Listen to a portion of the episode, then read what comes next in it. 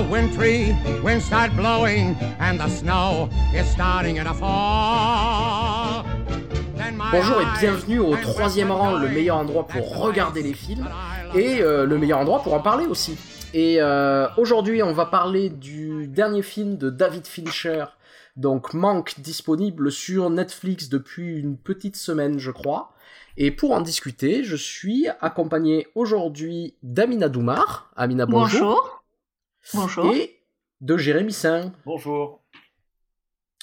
Donc, euh, de quoi parle Manque Manque est en fait le, le biopic de Herman Mankiewicz, qui euh, est connu pour avoir été le, le co-scénariste de, de, de, Citizen Kane, ou le scénariste euh, à part entière, si on en croit le film de, de David Fincher. On, on, y reviendra dessus. Et donc le film euh, embrase toute sa carrière à Hollywood, c'est-à-dire à partir du moment où il arrive à la fin des années 20 à Hollywood, jusqu'au moment où il va écrire Citizen Kane dix ans plus tard, et va parler notamment de ses relations avec le, le grand producteur de films Louis B. Mayer, donc le, le fondateur de la Metro Goldwyn Mayer, et de William Randolph Hearst, euh, grand mania du pétrole, qui avait euh, des visées politiques aussi à l'époque, et qui fut en fait l'inspiration du personnage de Charles Foster Kane dans Citizen Kane. Hmm. Mania de, de, la presse surtout, plus que du pétrole. Je, je, me permets de te corriger parce que c'est super important. J'étais persuadé d'avoir dit de la presse et j'ai dit du pétrole. Ouais. et ça en dit beaucoup. Mais bon. T'as bien fait de me corriger, Amina. Euh, bien, alors euh, peut-être euh, avant de avant de commencer, on va peut-être juste dire un mot de, de, de Citizen Kane, euh, tant qu'on y est. Donc, euh, je l'ai revu aujourd'hui pour un petit peu euh, préparer préparer le podcast. Citizen Kane, c'est un film quand même assez particulier dans dans la cinéphilie puisqu'il fait un peu office de, de rite de passage pour tout cinéphile. Quand on commence à s'intéresser au cinéma, on tombe toujours euh, assez vite sur quelqu'un qui va dire attends t'es cinéphile et t'as jamais vu Citizen Kane et on donc, te donne euh... pas ta carte de membre du club si tu n'as pas vu Citizen Kane Exactement, et donc à un moment donné ou à une, un autre, il va falloir voir ce film. Ce qui fait qu'aujourd'hui, j'ai l'impression qu'il a, euh, peut-être à cause de ce forcing qui a été fait pendant des années, peut-être perdu un petit peu de son, de son aura auprès de, de nos générations. C'est-à-dire, mm. tout le monde aime Orson Welles, mais j'ai jamais vu personne me dire que Citizen Kane était son Orson Welles préféré. Ça va être euh, La soif du mal, ça va être F for Fake, ça va être La Dame de Shanghai. J'ai rarement vu quelqu'un qui m'a dit Citizen Kane, c'est mon, mon Welles préféré. On pourra y revenir, mais en tout cas, euh, je dois dire que à la revoyure aujourd'hui, je l'ai jamais mieux apprécié que maintenant. C'est-à-dire, j'ai l'impression que quand je l'ai vu et que, et j'étais adolescent, c'était sans doute trop tôt pour moi pour regarder ce film. Je l'avais bien aimé. Euh, euh, et, euh, et, et, je le trouvais impressionnant un peu parce qu'on me disait qu'il fallait le trouver impressionnant aussi ce film. Enfin, il y avait, il y a, y a, y a un petit côté comme ça. Mais euh, force est de constater que c'est un film qui est quand même toujours d'actualité, euh, qui est sacrément bien foutu et qui est euh, en plus d'être le sujet du film dont on va parler aujourd'hui, en est aussi un petit peu le modèle.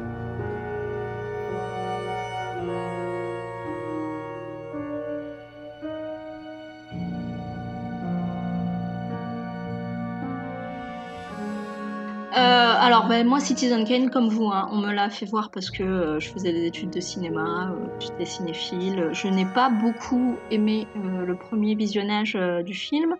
Par contre, par hasard, en me perdant sur une route lors d'un voyage, je me suis retrouvée devant le château de Hearst. Et c'était au milieu de la nuit, un soir de Noël, seule dans ma voiture, j'ai été frappée par le, le, côté cinématographique du lieu et je me suis dit tiens bah, je vais re-revoir le film parce qu'en fait le, le, lieu est plus beau que, le, que, mon souvenir dans le film et j'ai mieux apprécié la seconde, euh, le second visionnage comme toi. Euh, ensuite j'ai vu Manque parce que je savais que j'allais faire troisième rang avec vous sans rien en savoir parce que je ne connais pas très bien la filmo de Fincher à part euh, ses oui, films les plus, je... les plus célèbres. Je dois juste dire, quand je l'ai proposé à Amina, je lui ai dit le dernier Fincher manque. Elle m'a dit c'est un film d'horreur. Mais oui, je, moi à part Seven, euh, Gone Girl et, euh, et quoi, quel autre euh, quel autre film de Fincher, voilà, je, je connais pas très bien son cinéma. Donc c'est pas que j'aime pas les films d'horreur, hein, c'est juste que comme je suis très premier degré, quand je vais voir un film d'horreur, j'ai vraiment peur. Donc je, je, voulais d'abord savoir si euh, j'allais avoir sincèrement peur ou pas. je voulais savoir dans quelle, dans quelle mesure il fallait que je, je sorte mon doudou ou pas pour voir le film. Euh, et en fait, parce que Mank, c'est le diminutif de Mankiewicz, Et, euh, et, ne m'était pas venu à l'idée que ça pouvait être un biopic sur, euh, le, sur Mankiewicz. Et par contre, j'étais très très contente de voir que c'était un biopic sur Mankiewicz parce que moi, Joe Mankiewicz est mon, un de mes réalisateurs préférés et Herman Mankiewicz, c'est quelqu'un euh, qui a toujours été auréolé, d'une sorte de mystère parce que euh, Pauline Kiel, dans ses chroniques euh, sur le cinéma, dans ses articles, elle en parle toujours avec un énorme, énorme amour. C'est quelqu'un qui est quand même connu pour avoir vraiment beaucoup donné de lui pour, pour, pour les films de screwball comédie, qui est un de mes, un de mes genres préférés. Donc euh, c'était un scénariste euh, qui, m'intéressait, me passionnait, donc j'étais vraiment très contente de voir un biopic de lui. Je trouvais ça surprenant que tout d'un coup on se mette à vouloir faire un biopic sur ce gars-là. Euh, c'est un peu sorti de nulle part, je trouvais ça. mais en fait, j'ai pas du tout été déçue de, l'intérêt qu'il pourrait y avoir à faire un film sur, un scénariste qui, somme toute, n'est pas non plus le scénariste le plus célèbre d'Hollywood. Hein. il, il, était un peu tombé en désuétude. Maintenant, est-ce que j'ai aimé le film? Je vais être honnête avec vous. Euh, pas autant que ce que le sujet aurait pu euh, pas autant que ce que le sujet aurait pu euh, provoquer comme amour quoi. Parce qu'a priori j'aurais pu être cliente à 100% de ce film puisqu'il y avait tout ce que j'aime dedans. Et en réalité je lui trouve bien des défauts. Juste pour, pour nos auditeurs, donc Joe Mankiewicz, Joseph Mankiewicz dont tu as parlé, est le frère de, de Herman et est devenu par la suite un des immenses réalisateurs hollywoodiens on lui doit des films comme La Comtesse aux pieds nus, comme euh, Les fantômes de Madame Muir, comme euh, euh, Le Limier, par exemple, entre autres, quoi. Entre autres, ouais. moi, j'ai revu Citizen Kane sans, sans savoir, il y a deux semaines, sans savoir ah qu'on allait parler de Manque, sans savoir que Manque existait. En fait, je sais pas, c'est passé complètement sous mes radars. ce, ce, film de Fincher pour Netflix. Moi, il y a Fincher sur Netflix et Mindhunter pour moi. et c'est tout. Et, euh, et, euh, et donc euh, Citizen Kane, je l'avais vu comme tout le monde, je crois, en section audiovisuelle en seconde. je sais pas si j'avais apprécié à l'époque, j'ai même plus de souvenirs. Et là, en le revoyant, effectivement, j'ai trouvé la modernité du propos assez incroyable. Le film est hyper audacieux, avec ce personnage en creux, hyper émouvant. Enfin, je... c'est très puissant encore comme, comme film. Et, et en fait, c'est pas du tout c'est pas du tout. Euh, enfin, j'ai l'impression qu'on a une fausse idée d'un film avec beaucoup d'ornements, beaucoup de, de, de, complexité visuelle, etc. Et, euh, et, en fait, le film est, est, quand même d'une simplicité euh, incroyable et une évidence en fait de cinéma. C'est peut-être pour ça qu'il reste comme, comme bah, le, je sais pas, selon l'American Film Institute, le plus grand film de tous les temps. C'est aussi parce que c'est un modèle de simplicité. oui. Et, mais tout en étant super complexe dans sa narration et tout. Dans sa narration, mais ce, que ça dit. Ça, ça redevient complètement simple en même temps. C'est C'est-à-dire l'évidence personne ne Parce que tout s'emboîte euh. parfaitement. Quoi. Et c'est, oui, et donc du coup, c'est une affaire de scénario euh, à proprement parler. Et, euh, et, et c'est marrant ce que, ce que tu disais, Arnaud, sur le fait que c'est jamais, jamais personne ne va citer. Citizen Kane comme étant son Orson Welles préféré, ayant revu aussi La Dame de Shanghai très récemment, je veux dire, les défauts de Orson Welles euh, sont hyper présents dans La Dame de Shanghai, qui est vraiment un film masturbatoire en fait. Et là, ça me permet de faire une, transition assez habile sur Manque, euh, que j'ai trouvé moi extrêmement vain. Euh, enfin, c'est un peu le sentiment que j'ai eu. D'une grande vanité en fait et, et en même temps c'est assez amusant puisque ça renvoie directement à, à Citizen Kane mais, euh, mais tout était là euh, pour euh, me plaire. En fait, je vais prendre une métaphore de jeu vidéo. je ne sais pas si vous vous rappelez de LA Noir. Oui. bah voilà, bah en fait c'est exactement la promesse que j'ai eue quand on a parlé de LA Noir, qui était une sorte de GTA dans, dans le Hollywood des années, des années 40-50, et, et, ça m'a fait exactement le même effet, c'est-à-dire tout est là pour un fantasme de cinéma absolu. La direction artistique est absolument parfaite, mais en tout cas chez moi, il n'y a pas grand chose qui a pris. Peut-être aussi que je suis passé à côté du film. Et ce qui est terrible, c'est de se dire que c'est un film qu'on a vu à la télé ou sur un écran d'ordi et que, a priori, c'est un grand désir de cinéma ce film. Donc, euh, donc voilà, donc je, on va en parler plus en détail. Je suis assez d'accord avec toi sur ça. Hein. Je comprends pas, euh... Eh je, comprends pas la, la, forme de ce film. Ben ouais, et j'ai un, un sentiment de je sais pas de et je suis un peu c'est un peu triste quoi c'est à dire que c'est vraiment genre euh, exactement le genre parce que je suis un très gros fan de David Fincher j'ai pas saisi après je trouve que l'histoire autour du film c'est à dire euh, ce scénario écrit par son père enfin le père de David Fincher qui semble être un, scénariste un peu de l'ombre quoi ou un scénariste qui est passé à côté d'une carrière c'est assez beau je trouve de, l'histoire la petite histoire autour du film est, super belle mais je, suis passé, soit le film est passé au-dessus, soit je suis passé à côté, mais euh, je n'ai pas pigé. Il y a, plusieurs choses déjà. Bon, euh, évidemment, la. la Est-ce que tu veux faire un résumé, Arnaud, avant qu'on. Parce que du coup, j'ai l'impression que. Euh, on a tous beaucoup de choses à dire sur ce film, mais, mais peut-être qu'il faut commencer par un résumé, parce que c'est assez foisonnant, foisonnant, et j'ai peur que les gens se perdent là. Oui, donc grosso modo, il y a deux, il y a deux, euh, deux séquences qui vont s'entremêler durant, euh, durant tout le film.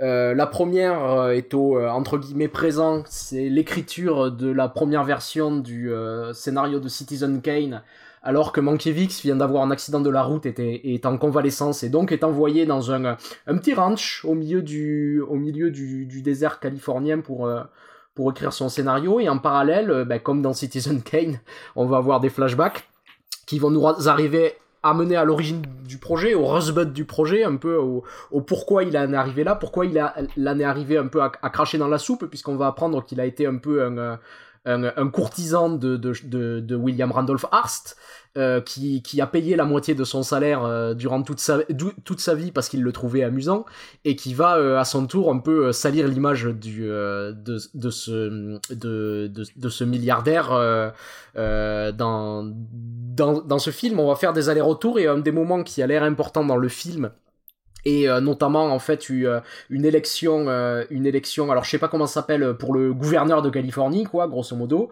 où était en lice un républicain et un démocrate et pas n'importe quel démocrate puisqu'il s'agit de Upton Sinclair le, célèbre le célèbre journaliste américain euh, qui a révélé de nombreux scandales et à qui on doit de nombreuses régulations, notamment en termes de euh, limite de temps de travail dans, les usines, en termes de sécurité, etc. C'est une grande figure de, l'histoire américaine, Upton Sinclair, qui a voulu euh, devenir gouverneur et qui n'est pas devenu gouverneur, et ça c'est vrai en grande partie parce que Hollywood ne, le voulait pas et que Hollywood avait une puissance de frappe assez importante en Californie à l'époque. Et finalement, quand on regarde ces deux séquences, on se rend compte que euh, le propos est, est, est, très proche euh, de, de, de, de, Citizen Kane, finalement, qui, qui, qui, parlait aussi un petit peu de la même chose, c'est-à-dire euh, Citizen Kane, ça raconte l'histoire d'un mania de la presse, donc de, de Hearst, qui choisit de devenir un mania de la presse parce qu'il sait que c'est là que le véritable pouvoir réside, et qui va se servir de, de, de ce pouvoir à des fins personnelles. Mais là où Citizen Kane, je le trouve finalement infiniment plus subtil aussi que manque à ce à ce niveau-là. C'est-à-dire que euh, quand il va... Euh, tout, tout ce qu'on va retirer politiquement de Citizen Kane, ça va être dérivé du simple portrait d'un homme, j'ai l'impression. Il y a, y a, jamais rien qui est forcé au-delà de ça. C'est ça qui est très réussi dans Citizen Kane, c'est il réussit à faire un biopic qui est le genre euh, impossible à faire au cinéma, c'est-à-dire raconter la vie d'un homme en deux heures en faisant quelques grands traits comme ça euh, euh, parfaitement faits, mais tout en développant un propos autour de la vie de cet homme sans jamais vouloir le forcer. bon, ici Fincher s'attelle un petit peu à la même chose et il y a des choses que je trouve beaucoup plus forcées on pourra y revenir et euh, euh, ça me gêne pas, hein, mais euh, il y a il y a des contre-vérités historiques notamment on sait que Mankiewicz n'était pas du tout un démocrate et, et n'était pas du tout un soutien de, de, Sinclair. Donc à partir de là il faut prendre le film pour autre chose c'est-à-dire pas forcément pour une description de la vérité mais pour un véritable film politique que veut faire Fincher. Et bizarrement en fait j'ai pu de la même manière que dans Citizen Kane j'ai pu dériver des choses j'ai pu apprendre des choses sur le monde sans qu'on me force quelque chose.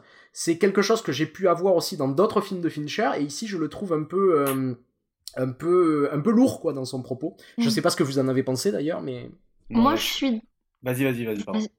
Non, mais je suis d'accord avec toi quand on l'analyse sous l'angle de du, du film qui tente une, un discours politique il est, de ce point de vue-là, il est, c'est vrai, complètement raté. Et puis en même temps, il faut pas le comparer à Citizen Kane parce que mhm. clairement, voilà, euh, qui déjà, qui pourrait arriver à, se comparer à Citizen Kane, mais en plus, En plus, même si c'était le cas, il lui arriverait même pas, il serait même pas comparable. Par contre, on pourrait peut-être voir ce film comme, comme, le, comme un propos sur un artiste qui n'a pas accompli tout son, tout son potentiel.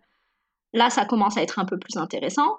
Euh, mais là encore, je, trouve que le film n'y arrive pas. Et je pense que c'est ce qui m'a dérangé dans le film, c'est que c'est un film très très éclaté, qui essaye de raconter beaucoup de choses très différentes en même temps, sans y arriver, hein, parce que euh, ça part beaucoup trop du présupposé que le spectateur va connaître tous les tenants et les aboutissants de cet Hollywood là parce que c'est alors en plus d'être un film qui porte un discours politique, c'est aussi un film sur un artiste qui n'arrive pas à son plein potentiel, mais c'est aussi un film sur Hollywood. C'est euh, le genre euh, d'Hollywood qui parle d'Hollywood. Euh, et ça, non plus, ça n'y arrive pas. Moi, quand je pense à des à d'autres films qui ont essayé de d'autres films d'Hollywood qui ont essayé de parler d'Hollywood, comme par exemple Last Icon ou, ou, ou, dans la série récemment on a eu The Fud, eh ben, ça, ça, n'arrive pas non plus parce que, euh, contrairement aux exemples que je viens de citer, euh, le, réalisateur part du principe qu'on sait tous qui est Irving Thalberg, on connaît tous euh, Charles Lerder, on sait tout, qui, ce qui est Ben Hecht, et que du coup, il peut faire l'économie de les présenter réellement et de montrer quels sont les intérêts qui sont en jeu. Et ça, il le fait, je trouve, de manière vraiment bien, bien vaine. Euh, parce que ça ne marche pas. Et même moi qui connaissais ces gens, euh, qui a un goût pour cette époque-là d'Hollywood et, euh, qui, voilà, qui pense un peu avoir entre guillemets les armes pour être le, spectateur type attendu par Fincher, ben moi, même moi j'étais perdue un peu dans la mmh. narration de ce film parce que parce qu'il a trop voulu dire de choses en trop peu de temps, sans prendre le temps de présenter les personnages et sans même prendre le temps de vraiment les, habiter, les, faire exister, les, habiter vraiment. Quoi. Ce qui, ce qui est un peu dommage, c'est vrai, parce que notamment la, séquence qu'il choisit de, retranscrire dans ce film, il y a quelque chose que je, que je, que je trouve euh, assez étonnant par rapport à aujourd'hui, en fait, justement, et euh, qui aurait sans doute été dû être beaucoup mieux exploité. C'est-à-dire que comme tu le dis, ce que j'en retire, je le retire notamment de ma connaissance du vieil Hollywood beaucoup plus que ce que le film en dit. Et euh, euh, ce que c'est et que je trouve euh, assez assez génial, c'est comment le, le, socialisme a disparu en fait des États-Unis pendant 70 ans. C'est-à-dire qu'il nous montre, il nous montre la fin du socialisme aux États-Unis pendant 70 ans. Pendant 70 ans, ça sera terminé et il faut attendre Bernie Sanders pour que ça revienne mm. et qu'il y ait des idées de gauche qui reviennent finalement aux États-Unis. Mais c'est hyper intéressant et c'est hyper intéressant de le lier à l'histoire d'Hollywood, puisqu'on le sait que l'histoire d'Hollywood avec le socialisme a été très importante puisqu'il y a eu une grande purge dans les années 50. Oui. Ah où on a purgé en fait tous les communistes, tous les socialistes, du, des, notamment euh, parmi les scénaristes, c'est-à-dire les, les, plus grandes purges qui ont été faites, c'était parmi les scénaristes justement. Pourquoi? Parce que c'est eux qui écrivaient les histoires qui allaient, qui allaient exister dans l'imaginaire collectif. Donc c'est eux qu'il fallait purger en premier, forcément.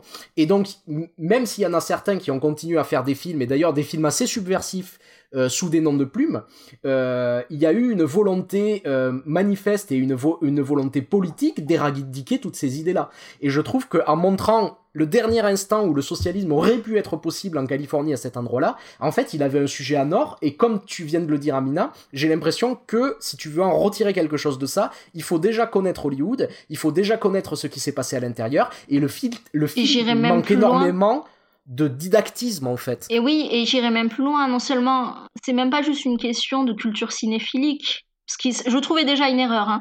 Euh, faire un film seulement pour les cinéphiles, c'est une erreur. Mais c'est même pas ça. C'est même pas faire un film pour les cinéphiles. C'est pas seulement un manque de culture cinéphilique. C'est un manque de culture d'une certaine histoire intime d'Hollywood. Donc on est presque dans le ragot en fait. c'est savoir euh, qui sont ces gens-là, euh, quels sont leurs problèmes de santé, avec qui ils couchent, euh, euh, quand ils ont travaillé dans tel studio de telle heure, de, telle année à telle année, quels impacts ils ont eu sur l'histoire des studios. c'est vraiment, c'est au-delà de la culture cinéphilique, c'est au-delà de l'histoire du, du, vieil Hollywood, c'est avoir une connaissance personnelle de l'histoire et de trajectoire de gens qui, certes, ont une, une grande importance à cette échelle-là, mais euh, bon, voilà, si, si, vous me dites euh, que vous ne savez pas qui est Irving Thalberg, euh, je ne considère pas que vous êtes quelqu'un d'inculte, loin de là. Loin, loin moi, de je là. connaissais Ça, ça pas, reste quelqu'un qui a vécu 30 ans à tout casser. Hein. je, je connaissais pas un quart des, des, des personnages qu'on m'a montré. hein. Et, euh, et honnêtement, euh, pendant euh, 5 minutes, euh, je- j'arrivais même pas à comprendre qui était qui. Enfin, 5 minutes, j'exagère. 20 minutes, je, je me disais, ah ok, bon, euh, alors là, c'est Mankiewicz, ok. Un peu, euh, en fait, le truc, c'est que j'ai trouvé le film très snob. J'ai trouvé le film très snob, j'ai trouvé que c'était, euh, comme on dit, du name dropping en, en musique, et ben là c'est du name showing euh, de, de, de cinéma, quoi. J'ai trouvé Mm. vraiment que... euh, et, et, et, et le personnage principal étant surplombant en plus, et cynique, euh, j'ai eu, eu l'impression vraiment de, d'un, vous savez, de, ces mauvais euh, films où on sent le créateur euh, qui se transfère dans le personnage et qui est capable d'absolument aucune, euh, aucun recul, aucune, aucune autocritique. Et tout ça crée une absence totale d'émotion. Enfin, je, je crois que ce film, je, suis entièrement d'accord avec toi, Arnaud, quand tu dis que ça aurait pu être un grand film sur le pré-macartisme, quoi. Si, euh, si le film parlait de ça, mais le film parle absolument pas de ça. Il y a juste espèce de moment où, euh, après avoir soufflé la très mauvaise idée de faire des, clips de, de propagande euh, anti, antisocialiste, Mankiewicz est pris par un espèce de remords qui est joué juste un peu par Gary Oldman. Mais moi, franchement, je, ne, comprends même pas. Et, et pourtant, hein, je veux dire, il y a 3-4 scènes où je me suis dit, waouh, ça c'est une scène de ouf. Léo Meyer qui Ouais. arrive et qui fait voter euh, la réduction des, des salaires Ouais, en passant, par- en évidemment par les stars.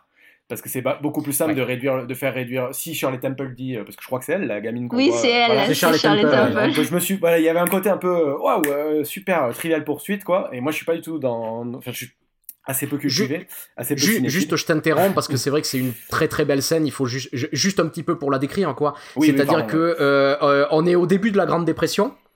Et en fait, euh, du coup, euh, on voit Meyer faire un, euh, laïus à toute... Parce qu'il faut savoir, donc à l'é- à l'époque, tout le monde est sous contrat au studio. C'est-à-dire même les stars, les acteurs, etc. sont payés, sont en fait des salariés des studios. Et donc il réunit tous les salariés de la MGM pour leur dire, ben, pour continuer à bosser, vous allez devoir accepter une baisse de vos salaires de la moitié. Et là, il y a un technicien qui pose la question et qui dit euh, Et votre salaire, il va être réduit? Et en fait, il est coupé tout de suite par, euh, par euh, les acteurs, en fait, les stars qui disent Oui, d'accord, on te soutient, Louis, on est avec toi, on va accepter la baisse de salaire. Évidemment, c'est pas la même chose Eh oui. d'accepter une baisse de salaire quand on gagne des dizaines de milliers de, de dollars par mois, comme les stars, euh, les stars d'Hollywood, et quand on est un, un petit technicien de plateau. Évidemment. Et, ce qui, et ce qui est sous-entendu, et ce qui est la ré- réalité, elle s'est vraiment passée cette scène. J'ai regardé, j'ai ah, vérifié. d'accord. Et, et, euh, et dans la réalité, il a baissé les salaires de tout le monde, sauf les siens, en disant qu'il les rembourserait plus tard. Il les a évidemment jamais remboursés. Mais Ça, c'était sûr. Après, le truc, c'est que vraiment, euh, euh, pas, à plein de moments, à l'échelle de la scène, je trouve que le, le, le film est, est- est brillant. Mm.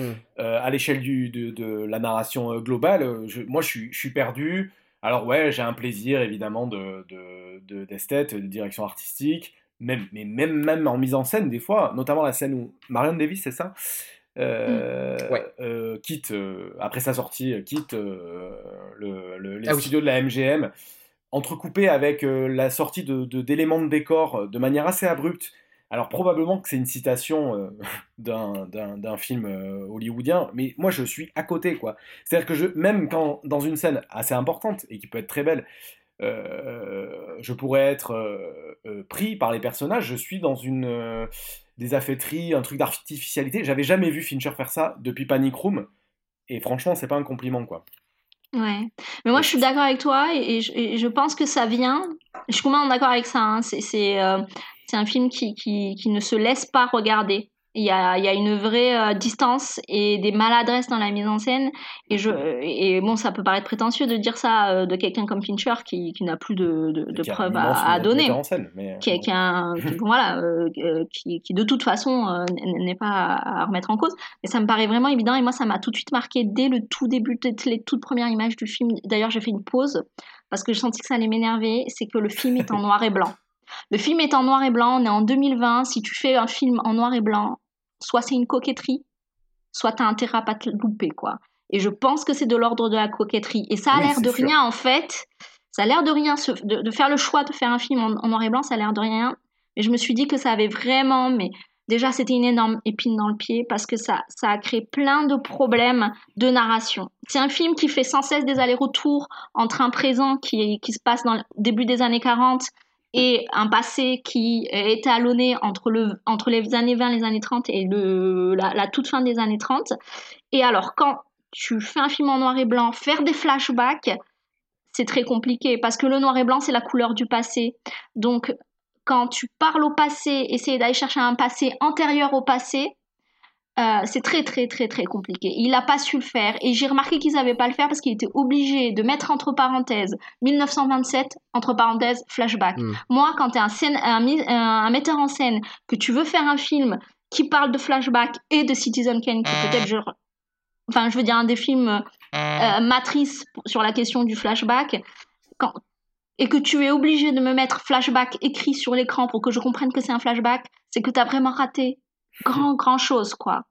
Et, euh, et, et, ça a l'air un peu anecdotique, mais en fait, déjà, quand le, spectateur ne sait pas où il en est temporellement dans l'histoire, sur une narration qui devrait être, euh, euh, qui devrait être plus simple que ce qu'elle est, ça n'aide pas à comprendre. Ça, c'est un film qui se rend volontairement opaque et par ses références, et par ses choix de narration, et par ses choix de mise en scène. Et c'est vraiment dommage parce qu'il y a beaucoup de choses dans la matière du scénario qui devraient euh, aller à l'encontre de ça. C'est un, c'est un scénario, je pense, qui est plus généreux que ce que la mise en scène n'a ah, offert. Quoi. Tu penses que c'est pas un problème, euh, on va dire, euh, initial du scénario? Non, j'ai pas l'impression. En tout cas, moi, c'est ce que je ressors du, de, de, de la lecture de ce film, parce que le personnage, il est très très fort quand même euh, dans les inter, je, je, comprends tous les, en plus, les flashbacks, tous les retours en arrière, je peux comprendre l'intérêt qu'ils peuvent avoir.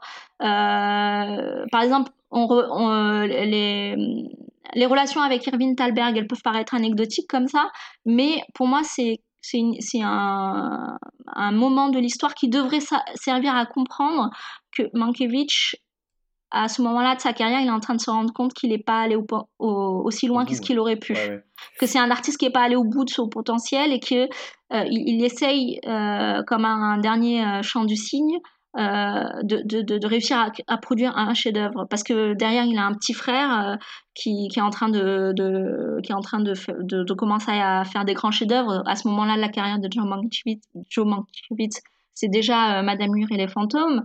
Donc il, c'est après, c'est après, Madame Mur parce que 1940 il l'a déjà réalisé Madame Mur non, c'est 46, Madame Mouir. Hein. C'est 46, Madame Mur Ok, bon, autant semble, pour moi. Attends, je vais, je, vais, je vais chercher tout de suite. Bon, en tout cas, ce qu'il y a, c'est qu'il a un petit frère qui monte, qui monte et qui, lui, vit à son plein potentiel. En face de lui, il a un directeur de studio qui est peut-être l'un des plus grands producteurs euh, euh, de tous les temps, qui, a, qui a 25 ans, qui a déjà révolutionné l'histoire des studios. Et lui, c'est un homme de 43 ans, 43 ans qui n'a fait, entre guillemets, entre guillemets, que collaborer à des scénarios. Bah, moi, euh, moi, tu vois, comme je n'avais pas un dixième de, ces connaissances-là, ces enjeux-là, mais ils me passent, mais Irving Thalberg, ça me passe à. Mais, oui, je comprends. Mais tu sais, normalement, ça ne devrait pas te passer bah au-dessus de la tête. parce que normalement, même si tu sais pas qui c'est, bah ça devrait, on devrait présenter ce personnage-là suffisamment pour que cet enjeu-là soit montré. Et il le fait jamais. Il n'a pas de générosité pour ses personnages pour secondaires. Notre film Netflix euh, comme The Irishman, qui est très très emberlificoté, je pense qu'on comprend à chaque fois et systématiquement quel est l'enjeu émotionnel aussi qui doit lier les personnages. Et là, en l'occurrence, parce qu'il y a du respect pour les personnages secondaires. Bah là, franchement, les personnages secondaires sont quasiment inexistants. C'est des vignettes, c'est des vignettes. Ils sont là pour entourer le personnage principal et c'est très dommage en fait.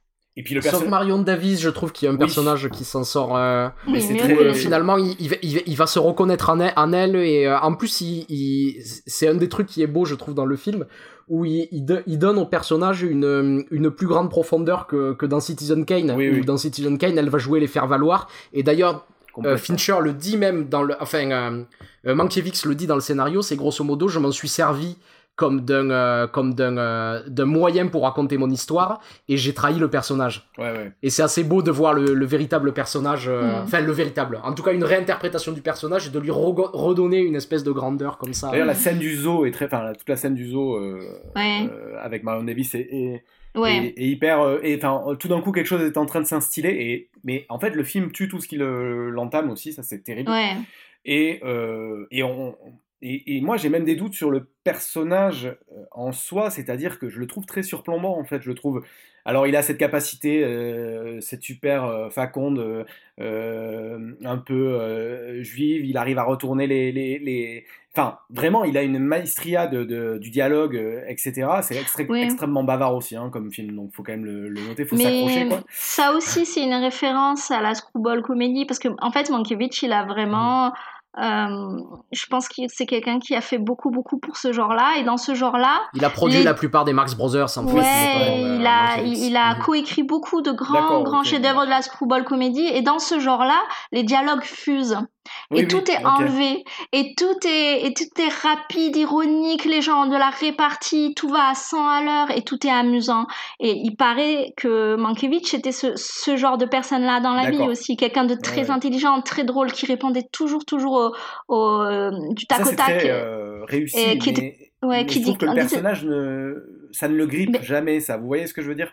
C'est comme si euh, tout ce qu'il faisait, c'est-à-dire le, le, fait d'être alcoolique, euh, tout, tout, son rapport à sa femme, à pauvre Sarah, etc., euh, je j'ai l'impression que de toute façon, il, il, ne fait de mal à personne et il se fait même pas du mal à lui. Donc, euh, ou, ou, même son rapport à l'écriture d'ailleurs, qui reste ça, très. Ça a euh, l'air simple. Hein. C'est-à-dire, il y a un truc de, de magique où, où, tout le monde lui dit tu as, tu as pas assez écrit, tu n'as que deux semaines pour le faire. Hop, hop, ellipse, hop, non, il a écrit 200 pages de plus, tu vois. Non, je, je, je suis d'accord avec toutes les critiques que vous faites sur le film. Hein. Je pense qu'il y a un gros raté de mise en scène et que et que et qui rend vraiment pas service à ses personnages. Par contre, je trouve que sur euh, le fait, euh, son alcoolisme et le fait qu'il ait besoin de, de, boire pour réussir à écrire, c'est plutôt pas, pas trop mal montré en fait. Mais c'est pas tellement que ça soit mal montré, mais, mais, mais si tu veux, je trouve pas que ça mette en péril un endroit euh, autre chose que, à la limite, le fait qu'il écrive et encore. Enfin, euh, son rapport avec Lily Collins, alors je me rappelle plus du nom du personnage. Euh, oui, mais alors à quoi sert ce personnage Je comprends pas. Mais surtout, c'est le truc le moins émouvant du monde. on lui met une intrigue secondaire qui sert à rien à propos de son mari, euh, oui, qui, est, qui, est à la guerre. Et qui finalement je est comprends sauvé. absolument pas ce personnage. Et qui est sauvé, mais on s'en fout parce qu'on n'est on pas du tout investi mais dans oui, ça. complètement oublié. je trouve que l'économie générale de ce film est étrange, c'est-à-dire qu'il investit émotionnellement et temporellement sur des personnages et des histoires dont on n'a rien à faire ou entre guillemets, ou en tout cas qui n'aide pas à comprendre euh, l'intérêt, euh, l'histoire générale, mais il n'investit pas du tout sur d'autres personnages qui tient absolument à mettre dans le film, parce qu'on aurait pu ne pas les présenter ces autres personnages dont tu parles, Jérémy, euh, qui sont des guest stars. Hein, quand tu dis de name showing, oui c'est ça, c'est du guest starring. Il aurait pu ne pas les mettre, mais quand il choisit de les mettre, il ne leur donne pas ce temps-là et il le donne à d'autres gens, comme par exemple à cette infirmière, comme comme à, à, ce monsieur là qui vient lui faire euh, lui demander un peu d'argent à l'entrée du studio. Tout ça, pour moi, c'est de l'ordre. En fait, peut-être que ça aurait pu être une bonne série, après tout, pourquoi pas ah, Mais alors, euh, il fallait couper ces parties-là, et, euh, il fallait que ce soit un film ou une série, il fallait pas que ça dure 2h10. Et, oui, vas-y Arnaud, excuse-moi, je t'ai coupé.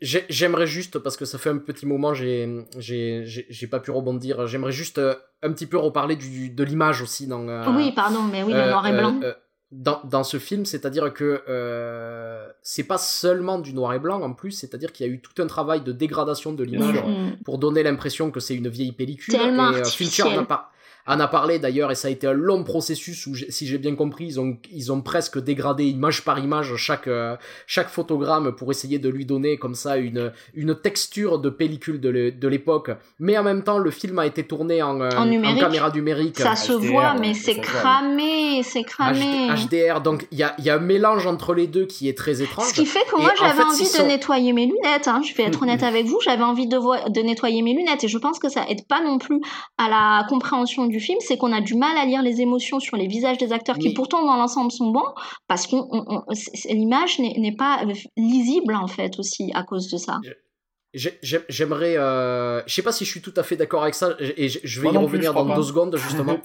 Mais euh, euh, c'est-à-dire que euh, aussi au niveau du son, il a essayé de lui donner cette texture de son comme ça, un peu un peu feutré comme ça qu'il y avait dans les sons de l'époque.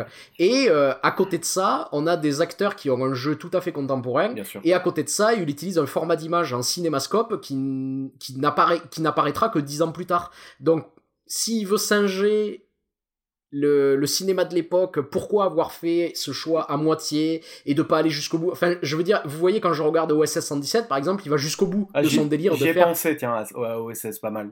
Au pastiche et tout ça. Ouais. Ça m'a fait beaucoup penser à ça. À pas mal de moments. Et, et l'autre chose à laquelle je voulais, euh, je voulais revenir, c'est que là, euh, euh, j'ai vu une version HD de, de Citizen Kane, et ça m'a fait la même impression que quand j'avais vu une version HD des 7 samouraïs, c'est-à-dire que euh, euh, c'est des films que je- que, que je- que j'avais vus. Alors pour Citizen Kane, je l'avais vu en VHS, Ah oui. et euh, les 7 samouraïs, je l'avais vu en 35 mm. Et dans les deux cas, les maquillages qui me semblaient impeccables quand je les avais vus en petite définition m'ont semblé hyper cramés, hyper fake quand je, quand je les ai vus comme ça en euh, résolution HD. C'est-à-dire que les, le ma- maquillage de vieux d'Orson Welles que je trouvais hyper bien fait, ben, il passe pas une fois qu'il Ouais. est dans le, qu'il est scanné en 4K. Oui, mais il n'a pas été prévu pour être Il scanné n'a en pas 4K. été prévu Non, non, pour c'est ça. sûr. Et, Parfois, c'est des fait, erreurs y a- hein, de faire ça. il y a, il y a, il y il- je trouve qu'il peut y avoir vraiment une certaine beauté à euh, l'image, euh, au grain, euh, low définition en fait. Oui, je que- suis Tu vois d'accord. ce que je veux dire Mais alors, je suis complètement d'accord avec toi. Moi, je, je, je, je, c'est pas, pas ça la question. Moi, ce qui me dérange là, avec ce choix-là, pour ce film-là, en 2020, sur Mhm. un film qui va être diffusé sur Netflix, euh, avec des gens qui euh, tous, euh, même, même les gens comme moi, ont un minimum de qualité à disposition parce que c'est juste les standards euh, commerciaux auxquels tu as accès à la Fnac. Eh ben, je suis désolée, mais qu- quel est le sens de ce choix? Quel est le sens de ce choix? Tourner en numérique Non, pour ça, ensuite aller abîmer image par image euh, pour ensuite recompresser dans une qualité de ouf. En Mm. fait, euh, c'est de l'ordre de la coquetterie. Il y, a, est- il y, a, il y a un pas de côté. Il y a un pas de côté qui est fait sur la sincérité. Et les acteurs, Ouais. ils sont pas mauvais en plus. Je pense à Gary Oldman qui, qui vraiment fait un travail de fou. Et, euh, et, et- et- et qu'est-ce- et je pense que émotionnellement parlant, euh, il y, a, il y, a, il y, a, il y a un recul. quoi. Enfin, c'est quand même quelqu'un qui, je pense, a du mal à faire ce film. Moi, j'ai l'impression. Oui, c'est des choix qui mettent à distance, ça je suis d'accord. C'est des Ouais. choix qui mettent à distance en tout cas, ça c'est sûr. et tout le Ça, temps, il y a des toi. distances entre le, le spectateur et le film qui sont mises par la. C'est pour ça que j'ai plus envie de mettre en cause la mise en scène que le scénario.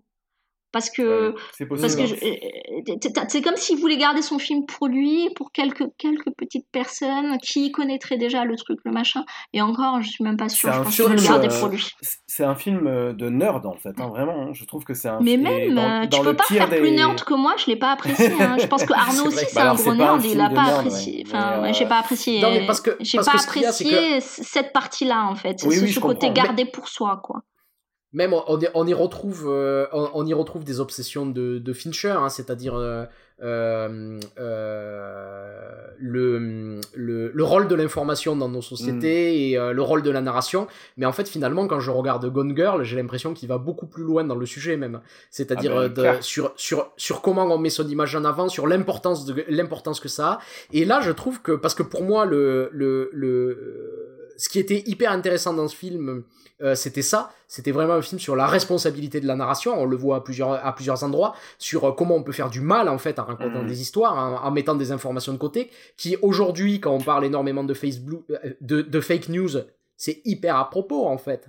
Et euh, je trouve que le film, ouais, euh, il hésite vraiment à trouver un, un- à trouver un centre. Et alors, moi, je trouve que ça vient un peu du scénario aussi, c'est-à-dire que, alors que on a l'impression que le sujet du film, ça va être ça, le film, il finit sur euh, le euh, la bataille pour euh, pour le L'Oscar. pour euh, qui pour qui est l'auteur Ouais. du Qui est la de paternité de- avec Orson Welles, ce qui n'a rien à voir avec le sujet du film. Non, Alors, ça, finit, ça- ça finit limite sur une, sur, des- sur une blague en plus, sur une espèce de clash euh, Ouais. euh, par Ouais. caméra interposée qui est très drôle, mais qui, n'a, qui en fait ne, ne, ne donne, ne, passe, ne fait pas du tout passer le film.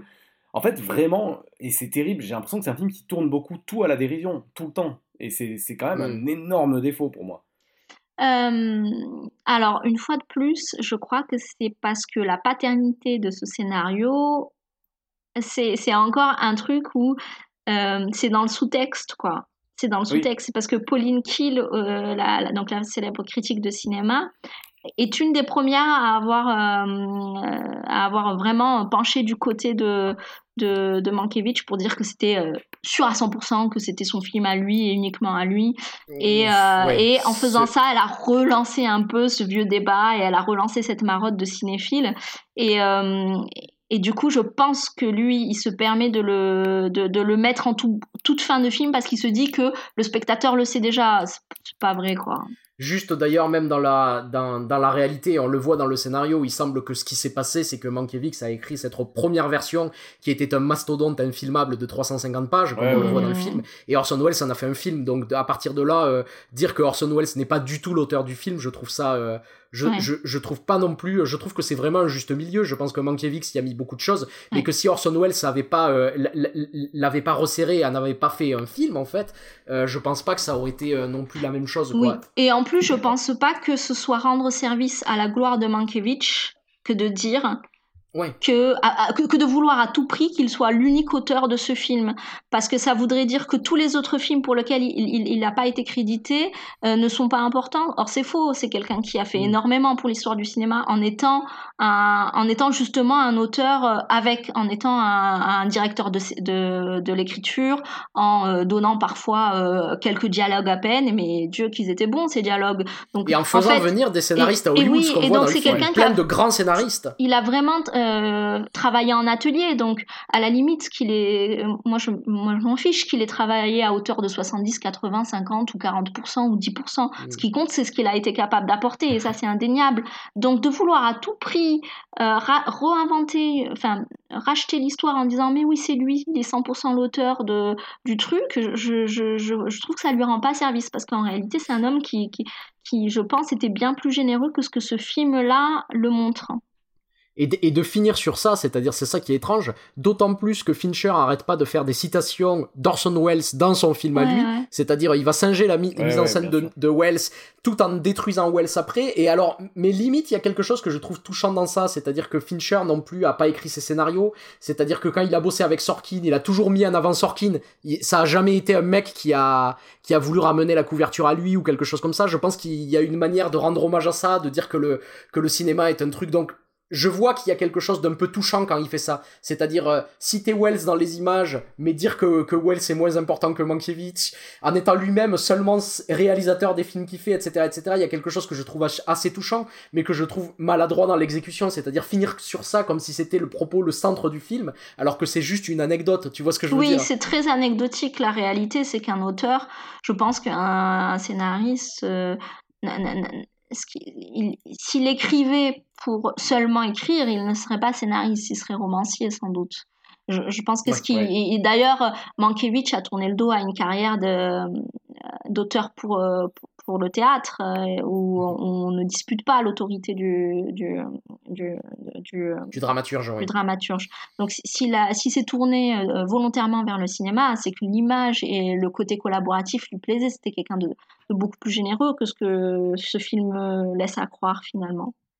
Oui, d'ailleurs, c'est marrant quand tu regardes sur sa page, euh, euh, sur sa page IMDb euh, les scénarios auxquels il a participé. Je pense que plus des trois quarts, il y a marqué entre, entre parenthèses uncredited. Oui, ah oui. Et d'ailleurs, ils travaillaient tous comme ça à l'époque. Entre les années 20 et, et le milieu des années 30, ils travaillaient en atelier à plusieurs. D'ailleurs, c'est montré dans le film à un moment donné. Mhm. On les voit travailler ensemble dans une seule une seule salle avec une secrétaire euh, euh, slash euh, stripteaseuse slash artiste burlesque et, et, chacun pioche chez l'autre. Et d'ailleurs, quand ils vont dans le bureau de Selznick pour, pour, présenter un, un film, on voit bien qu'ils inventent tout. C'est une sorte de cadavre exquis, quoi. Et je vois pas pourquoi. Ouais, d'ailleurs, il, il, piège le nouveau scénariste. Oui, il piège le, un, nouveau, bisutage, À, lui, à, lui demandant de, de raconter la fin alors qu'il n'a pas du tout participé Exactement. au. Euh, Mais c'est parce que chacun invente euh, sur le coup. Et en fait, je, je, je, vois pas pourquoi glorifier euh, cet aspect-là du travail de scénariste en début de film pour ensuite aller chercher une contre-vérité à la fin. On s'en fiche. Il y a que, il y a que quelques, quelques personnes que ça intéresse. Ce qui compte, c'est la qualité du film à la fin. C'est encore l'exemple des très très de, que le film est farci de très bonnes scènes. Hein. Et, euh, Ouais. et que probablement, euh, après l'avoir, euh, en avoir dit du mal pendant une heure, il nous en restera à plein de moments quand on écrira des, des scénarios, on fera ah oui bah ça on peut faire comme dans Manque, tu sais, il y a ce moment où voilà. Et c'est vrai que c'est terrible. c'est je- vrai que c'est terrible parce que c'est un espèce de, de, de virtuose qui se aussi se sabote. Enfin, c'est dans, dans la mise en abîme, c'est très intéressant et en même temps c'est hyper théorique de, de parler de mise en abîme, je trouve. Enfin, quand tu parlais, euh, Amina, des, des, euh, enfin moi, moi aussi quand j'ai vu les, les intertitres euh, en scénario, je me suis dit non. Enfin, on fait, on peut pas faire ça. On n'a pas le droit de faire ça quand on parle de, de, de cinéma. Enfin, c'est tellement con. Et euh, Bah oui, parce que c'est tu choisis l'image, donc pourquoi aller écrire quelque chose à l'écran? Pour... Si tu as besoin de dire que c'est un flashback, c'est que tu as raté ton flashback en fait.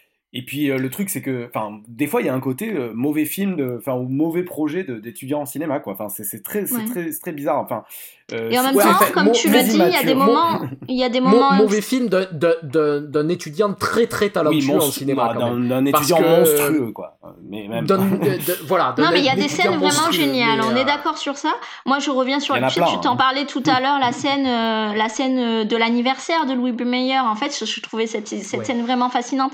En fait, moi, j'étais à un moment du film où j'avais envie de décrocher, de me dire, finalement, ce film-là, vraiment, je, je, je, veux pas l'aimer. Ouais, Et ouais. puis ils arrivent, c'est l'anniversaire de Louis Meyer. Et en fait, là, ce qui est intéressant, c'est qu'on arrive pour la première fois dans le château de Hearst. Et en fait, c'est un, un château qui a hanté le, le, le film Ouais. de Citizen Kane. Et on le connaît tous, ce lieu. C'est vraiment un lieu mythique. Et je trouvais que de réussir dans cette mise en scène-là, à le rendre vivant, à la fois réussir à le citer, tout en le rendant complètement nouveau à nos yeux, eh ben ça, c'était une vraie réussite parce que tout d'un coup, il se lie au film Citizen Kane d'une manière ultra intelligente, c'est-à-dire que à la fois il le cite et en même temps il s'en éloigne. Et j'aurais voulu que tout le film soit comme ça, parce que à ce moment-là, euh, dans cette scène-là, il se passe beaucoup de belles choses. On découvre un peu le personnage, l'ampleur euh, du niveau de déstabilité de Louis Meyer. On découvre les rapports de Mankiewicz avec les puissants, c'est-à-dire qu'il est toujours là à dire un truc qu'il devrait pas dire. On découvre la fragilité de Marion Davis dans sa relation avec ce, ce mec qui est genre euh, cinq fois plus vieux qu'elle, euh, qui est son amoureux, mais en même temps, il y a plein de choses qu'elle n'a pas le droit de dire. Et puis lui, il va la rejoindre avec l'accord de sa femme, quelque part, euh, pour, aller, euh, pour aller avoir une très belle scène, euh, comme tu le disais, dans le zoo. Et ça, ça dure, euh, c'est c'est une scène de 5 minutes, mais il y a presque tout le film dedans, parce qu'on a, ouais, on ouais. a les, les dynamiques de, en tant que scénariste avec ses patrons, on a ses relations avec les actrices, ses relations avec sa femme, on a un regard, tu vois, tout ça, c'est c'est très, très, très, très, très bien fait, quoi. C'est juste dommage que tout le film je- ne soit je pense pas que c'est la partie au ça, présent hein, qui est faible. hein. Là, toute la partie à Victorville, elle est, elle est, euh, elle est Ouais. faiblarde, euh, probablement. La, enfin, la partie écriture. Euh, y a- j'- Et même le personnage d'Orson Welles, d'ailleurs, il est. Ouais, est c'est très étonnant. Non, mais c'est très étonnant même que Ouais, le, ouais. le- le choix de cast ce soit. On a, une, on a une image de Orson Welles comme ça, espèce de gorille, quoi. Et, et- et il arrive, il est, il est presque anodin.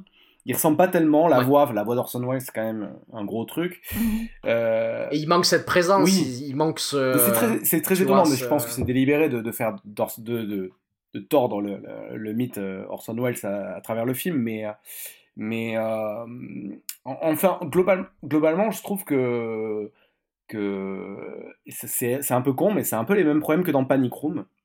Là, je me fais la réflexion. Euh, euh, Il y, a une- y a un désir profond de, de filmer un univers, mais mais y a, pour moi, il n'y a pas de désir profond de personnage, quoi. Et, et c'est euh, un défaut euh, qu'il arrive à éviter dans Zodiac, qu'il arrive à éviter euh, dans ce Social Network. Je sais pas, enfin moi je, je, je sais pas quel rapport vous avez à Social Network. J'adore, moi c'est vraiment un film que je trouve euh, Ah, grandiose. Et quand on m'a dit Fincher fait un film sur Facebook, je me suis dit mais qu'est-ce que c'est cette idée de merde? Et en fait juste c'est un film incroyable sur la création, c'est un fi- film incroyable sur les génies et, euh, et euh, leur solitude. Et euh, enfin, je trouve que vraiment, là, il rate ce truc-là, alors que c'est à sa portée, c'est quelque chose qu'il maîtriserait complètement. Mais je crois que c'est dans le personnage de Mankiewicz que c'est qui est trop aisant, qui est trop. je crois vraiment que qu'il y a une il y a une donnée presque. hum, je sais pas. il y a un cynisme dans le personnage, je trouve. que je n'arrive et qu'il me et qu'il me tout et qu'il me et, quand il se fait rattraper par ce cynisme, parce que parce qu'il se, il, se rend compte qu'il est un courtisan finalement, et c'est terrible. Ben, j'ai même pas d'émotion, quoi, parce que je. je... surtout, sur, surtout qu'il doit y avoir plus de complexité que ça, ça parce que Citizen Kane n'est pas un film cynique, en pas fait. du tout, ben Si tu le regardes, c'est un portrait très fin d'un homme, ben, en fait. C'est-à-dire, il, trahit pas du tout Hearst quand il le fait. C'est-à-dire, il montre que c'est une pourriture, que c'est un salaud, que c'est tout ce que tu veux, mais il montre tout ce qui amène à ça aussi. Enfin, il n'y a, y a, pas de trahison, tu vois ce que je veux dire. C'est pas. Euh, Et d'ailleurs, je trouve un peu triste que ce soit. Euh, parce que Mankiewicz, Herman Mankiewicz, il n'a pas souvent eu droit à. à tenir le, devant de la scène. Et je trouve que pour une fois, on le fait et on le montre sous un jour qui est euh, un peu attristant. Je pense que c'était pas quelqu'un de, de si euh, condescendant qu'il en ah peut apparaître. Hein. C'était c'était pas. Euh, en fait, il y a deux endroits, je trouve, que il, le, le, film, quand même, le sauve un peu de ça. C'est les relations avec euh, Marion Davis et les relations avec sa femme, où là, je, on, voit autre chose que j'aurais aimé être plus traité, mais comme vous, comme euh, tu l'as dit, Amina, euh, en fait, c'est que euh, on voit moins ça que ses relations avec Lily Collins ou que ses relations avec le secrétaire d'Orson Welles. Mm. Et, on se dit c'est dommage en fait quoi. Ouais, et je ne comprends sincèrement pas ce détour pour ce personnage de Lily Collins qui, qui n'apporte vraiment rien. Et ce personnage de producteur, euh, producteur slash euh, euh, secrétaire à Haussmann, je ne le comprends pas non plus. Il, à la suite de cet accident, il aurait très bien pu être soigné par sa femme, ce qui est très probable vu le, bah vu, le, vu le profil psychologique de la pauvre Sarah. Et on aurait pu. Même si ça arrive pas, tu peux trahir la réalité. oui, voilà. ce que je veux dire. il l'a fait à d'autres endroits, pourquoi il le fait il pas là fait pas pour là, une meilleure histoire Et finalement, les rares moments presque un petit peu intéressants euh, qui se jouent entre Lily Collins et euh, Gary Oldman, S'ils avaient été joués par Mankiewicz et son épouse Sarah, mm. là tout d'un coup ils prenaient une autre mesure parce qu'on a déjà un début d'histoire avec Sarah. On la voit en tant que femme euh, et épouse euh, faire beaucoup d'efforts pour euh, accepter les travers complètement détestables de son mari et prendre sur elle beaucoup de choses qu'elle ne devrait pas prendre sur elle. Et, et en plus, c'est a l'air d'être une femme aussi extrêmement intelligente parce qu'elle comprend très bien les tenants et les aboutissants et les enjeux de pouvoir qu'il y a dans les, dans les studios. Donc je pense qu'elle était bien plus que juste une épouse. quoi. Il y a, y, y a, plein de trucs super sur elle, c'est-à-dire que même si on la voit pas beaucoup, c'est-à-dire elle accepte tout de son mari sauf qu'elle sauf qu'il l'appelle pauvre Sarah. C'est-à-dire elle veut pas avoir ce rôle de, euh, de victime ou de trucs comme ça. Mais c'est c'est beau en fait. tu vois ce que je veux dire? Oui, parce qu'elle a l'air d'avoir euh, choisi de plein euh, les yeux grands ouverts ce destin-là. Elle le dit d'ailleurs à un moment. Elle le dit moi je, ça, ça suis pas dupe du tout de tout ça. Ça Et ça existe, très bien. Très, très bien dans le film. Euh, qu'il la, la, surnomme Schnutz. tout, est, tout est très. Ça, c'est très bien senti. C'est vrai que, mm. Comme tu dis, Amina, en fait, euh, ça pourrait complètement être euh, sa femme qui s'occupe de, lui et euh, ça ne changerait. En fait, vraiment, le personnage de Lily Collins, il faudra m'expliquer. Après, j'adore, je la trouve vraiment parfaitement désuète. je trouve qu'elle a un physique incroyable parce qu'elle a vraiment. Pour le coup, le noir et blanc lui va très ah bien. Ben, hein. C'est merveilleux. elle, est, elle, est, vraiment quelque chose d'Audrey Hepburn et tout, donc qui est hyper cool. Mais, mais j'avoue que j'ai pas pigé ça. Et puis toute la partie, oui, la partie au présent, à part la scène de l'accident qui est brillante, euh, avec l'autre qui continue à lui expliquer ses problèmes alors que ça c'est génial tu vois. Enfin, non mais en fait il y a beaucoup beaucoup de et qui, qui je trouve je pense très très réaliste. Je pense qu'il y a il y, y, a beaucoup de de, de, de producteurs qui vont continuer alors que tu es en train de mourir littéralement en train de mourir au sein d'un accident de voiture qui vont continuer à te dire que et j'ai retenu cette phrase. Il lui dit à un moment je l'avais noté d'ailleurs il lui dit est-ce que tu crois que write hard write hard aim low écris dur et vise bas et j'ai trouvé cette phrase vraiment. Euh, je pense que c'est le cœur émotionnel. Ça aurait pu être le cœur émotionnel de ce film. Parce que c'est aussi ce qu'on demande à des gens euh, le, caractère complètement dingue, parce qu'en en fait le cinéma c'est une industrie qui produit, qui, qui, se nourrit d'art. Et en fait on demande à des gens de faire de l'art, mais attention, il faut écrire vite, dur, et pas viser trop haut, mais il faut quand même que le film soit un chef-d'œuvre. Et, et, on voit que ça, ça fait souffrir les gens. On peut me faire croire que ça fait pas souffrir les gens. Ça les fait souffrir, et, et on, on, on, l'aperçoit à peine. Ça y est quand même, on en discute, donc ça y est, on l'aperçoit à peine, mais c'est juste dommage qu'on n'y consacre pas plus de temps. Quoi. Tu tu, tu vois, quand on, quand on y parle en détail, c'est-à-dire que après avoir vu le film et de les quelques jours qui se sont écoulés depuis, depuis ça m'a pas laissé un super souvenir, mais quand on revient dans le détail, en fait, je me rends compte qu'il y a plein d'endroits que je trouve super, et en fait, des scènes réussies, il y en a 20, et il réussit pas là. c'est dommage, en fait, il y a quelque chose bah, C'est assez symptomatique, je crois que c'est... C'est... C'est... Euh, euh, c'est, tu sais, la séquence du, euh, du début de de l'histoire du cinéma américain avec Scorsese, là, avec, où le, je, je, sais pas de quel. vous voyez cet extrait? Avec un, il y a un cinéaste qui dit euh, non, un film c'est deux grandes scènes, c'est deux grandes scènes et c'est ah oui, bah oui, c'est War Dogs. Oh, voilà. Euh, c'est c'est deux, deux grandes scènes et, et, pas de mauvaises scènes. Oui, et, aucune et, et, en gros des scènes et aucune mauvaise. En gros des scènes mauvaises, des scènes moyennes qui amènent à deux grandes scènes. Ouais. Et ben voilà, là on a beaucoup, enfin on a une quantité euh, astronomique, on n'a même, pas pu faire tout le catalogue parce que la, scène, la, scène, avec les extras est hyper bien aussi. Hein. ouais. ouais donc c'est la preuve que effectivement euh, Wardox avait raison, il faut faire deux grandes scènes et des petites scènes qui amènent à ces deux grandes scènes pour faire un bon film. C'est une économie générale qui est ratée ce film. Oui, c'est vrai, il y, y, a des moments où il aurait dû abandonner des choses et où il l'a pas fait. Il y a des moments où il aurait dû être plus généreux sur d'autres choses et il l'a pas fait. Et, euh, et surtout, je pense qu'il y a des moments où il a, il a mis une distance entre le, le, le, spectateur et le film. Et je pense que la plus grosse distance qu'il a mm. mis, c'est ce, ce, noir et blanc. Moi, le noir et blanc, je je suis pas contre euh, par principe, hein. mais je pense qu'il faut pas le faire par, euh, par coquetterie parce que en réalité, la coquetterie, c'est une distance. voilà, c'est ah, vraiment une distance. C'est un, un masque d'insincérité pour se protéger. Alors, est-ce que c'est de la pudeur parce que c'est le scénario de son père? Est-ce que c'est d'autres hein. raisons Est-ce que c'est d'autres raisons? Je sais pas.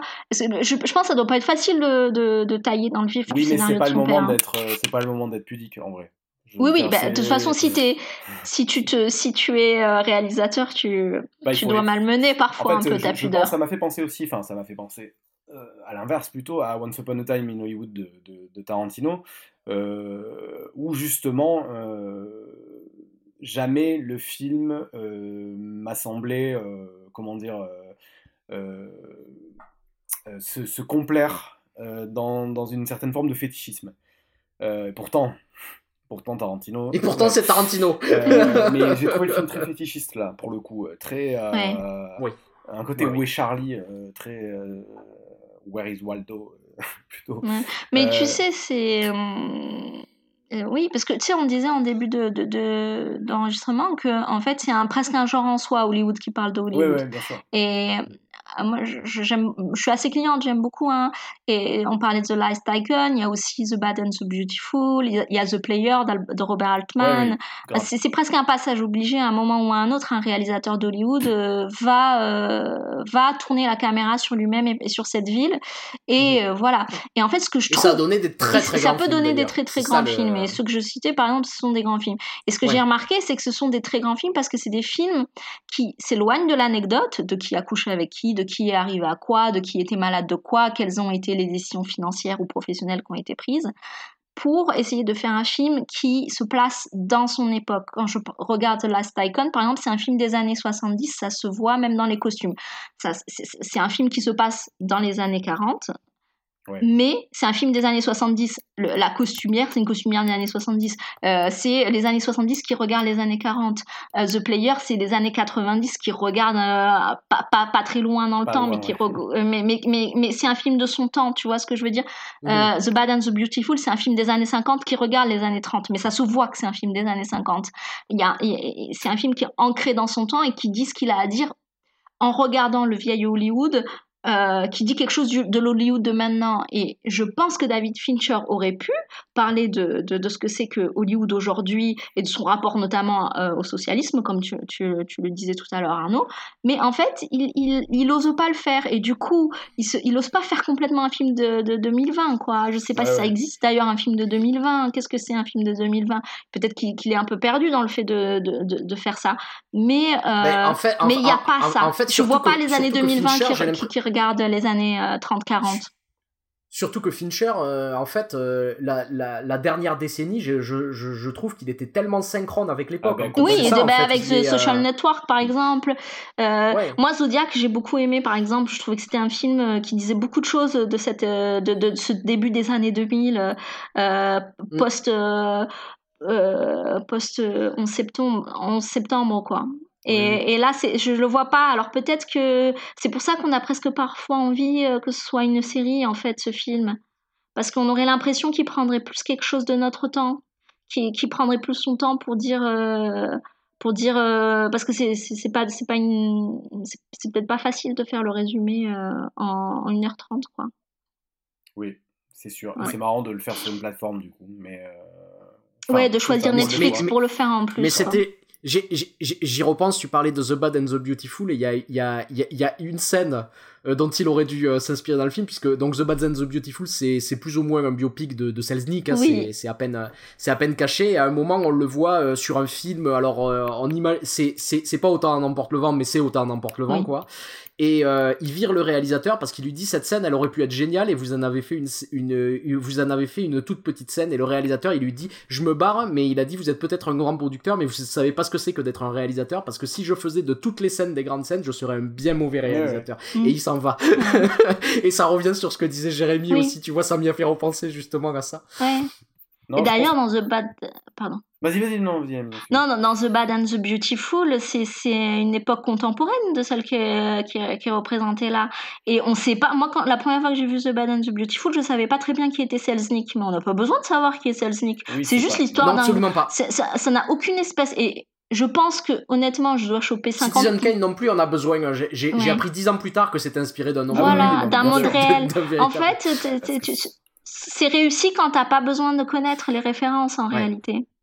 Euh, Ouais. The Last Icon, euh, on s'en fiche en fait de savoir qui que Irving Thalberg a vraiment non, mais c'est existé. un, un- Mm. un- un- presque un, un crime de lèse-majesté d'avoir euh, d'a- d'a- d'être dans un tel euh, euh, comment dire, une telle superficialité euh, de, de personnages ay- ayant existé quoi. Enfin, euh, à certains endroits, je trouve que c'est Ouais. limite quoi même. Euh, je- en fait, Mm. même Léo Mayer est quand même, bah, c'est super hein, tout ce qu'on voit avec Léo Mayer, mais c'est hyper, il est sur une note quoi.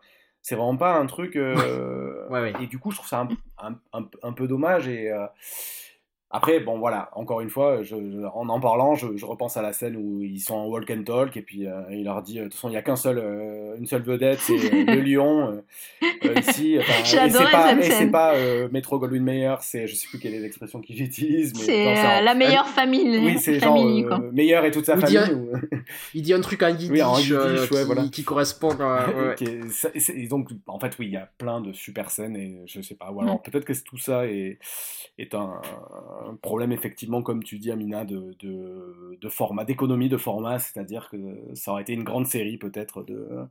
Une grande, une grande mini-série de 5 heures, quoi. C'est possible. Ouais, je pense que ça aurait Ouais. été une très bonne mini-série parce qu'on aurait pris plus de temps. Mais ceci dit, je pense pas que le, le temps soit le seul problème. Non, oui, je pense qu'il y a, y, y, un vrai. Moi, quand j'ai vu que le film commençait en noir et blanc, je me suis dit ah. Et après, et sincèrement. J'ai vu le film en deux fois parce qu'il y a eu un moment où je me suis dit, en fait, si je veux essayer de, de garder un certain, une certaine bienveillance par rapport au film, il faut que je m'arrête et que j'y revienne plus tard. Et et je, je, je, je sais pas, toi Arnaud, toi tu es au courant de comment il a justifié ce choix-là, mais, mais c'est une, c'est une terrible coquetterie en fait. Mais et je, pense que je, je, elle- elle- se perd un petit peu dans sa. elle met à plat sa- bien dans- des choses, cette, cette erreur. Je pense qu'elle met à plat bien, bien des choses dans cette erreur. Je pense que déjà, si le film avait été en couleur, euh, je l'aurais beaucoup plus apprécié, premièrement. Et deuxièmement, si j'avais eu une direction d'acteur euh, un peu moins... Euh, parce que tu disais, euh, Jérémy, ça va vite, ça va trop vite. Et c'est vrai que ça va trop vite. Euh, Ah bah ouais. il y a des moments où ça va trop vite dans le dialogue et je trouve que ça aussi c'était trop une citation d'un certain style de jeu des années euh, des années 30-40 et du coup s'il n'y avait pas eu ces deux choses là je pense que j'aurais bien plus bien plus apprécié le film je serais beaucoup mieux rentrée dedans en tout cas Mais en fait, dans l'entre-deux, parce qu'on n'est pas non plus. euh, euh, euh, on- on est beaucoup plus dans l'acteur studio que dans Groucho Marx, tu Ouais, vois. ouais. À la limite, à la limite, s'il était allé à fond dans le truc de, de, de, de se dire, ben c'est Groucho Marx, ah bah oui ben peut-être que ça m'aurait plus. Tu vois ce que je veux dire? Oui, C'est cet entre-deux qui est bizarre. On est en d'accord, fait, c'est l'entre-deux qui est bizarre. Parce que moi, s'il avait fait du vrai noir et blanc euh, euh, en utilisant. Bon, imaginons son, point de- son- son but, c'est d'être dans une, dans une, euh, dans une recherche de l'image de l'époque. Il, aurait, il serait allé chercher des caméras euh, Oui, oui. euh, de le 40, faire, il aurait ouais. mis de la péloche dedans, faire, il aurait réalisé le film de cette Il manière-là, il l'aurait euh, ensuite euh, monté, étalonné et produit euh, tout au long comme ça. Et ben je, je, je pense t'aurais que j'aurais pas eu. C'est pas le fait que ce soit en noir et blanc tout simplement, c'est le fait que ce soit ouais. du faux noir et blanc, que c'est que ce Yeah. soit un noir et blanc il qui. côté un peu. Euh, Pour moi, c'est passé en niveau de gris, tu vois. Tu as pris Photoshop, Ouais. passé en niveau de gris, quoi. C'est juste un peu dommage, quoi. Ouais. Mais, Mais vous, voyez, bon, vous- euh, vous, voyez mon sentiment par rapport à LA Noir Non, mais, pas, mais Mais complètement. je sais pas, mais c'est vraiment ce qui m'est ressorti, c'est. euh, ça fait faux, on sait pas pourquoi, mais euh, il y, a, il y a quelque Ouais, chose qui, ouais, ouais, ouais. qui n'accroche pas et, et qui est inexplicable, et pourtant, encore une fois, Et le truc qui de l'OM paraît génial Ouais. et que euh, en fait euh, une fois que tu l'as dans les mains ça fait plus. Et c'est vraiment ce truc de. Et puis, euh, et c'est presque comme si je voyais, parce que moi, ce, ce qui m'excite par exemple vachement dans Mindhunter, c'est quand le mec fait un plan large et qui rajoute du, le bordel qu'on aurait fait enlever à un chef décorateur, euh, genre, je sais pas, des poubelles moches et tout ça, qu'il les fait rajouter en numérique pour réinjecter de la vie. Là, il le fait, mais là, on le voit. En fait, là, on voit les, les, le- l'espèce de fourmillement qui est, qui est un peu. trop- Qui, est- qui, qui, qui sonne un peu Ouais, faux. qui est fake. sonne un peu faux. ouais. qui est fake parce que cette dégradation pour ensuite refaire du HD pour te le mettre C'est enfin, c'est très oui, bizarre bah. quoi d'être passé dans, par 3000 processus différents En fait, je crois que c'est pompier, Euh, tout simplement. pour obtenir ça, c'est quoi. pompier. Voilà. Mm. Et c'est pas, c'est dommage parce que après moi ça m'a pas non plus. euh, en- Enfin, je pense que le- j'aurais laissé. Enfin, c'est le genre de coquetterie que que je peux accepter. C'est juste qu'après très vite, je me, je me suis, j'ai été largué quoi.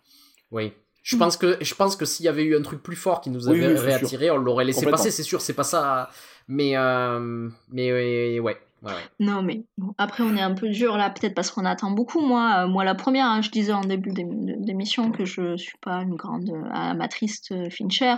En même temps, c'est vrai, hein. mais en même temps, moi, à chaque fois que j'ai vu ces films, j'ai jamais été déçue. Donc peut-être que je m'attendais à peut-être à, trop.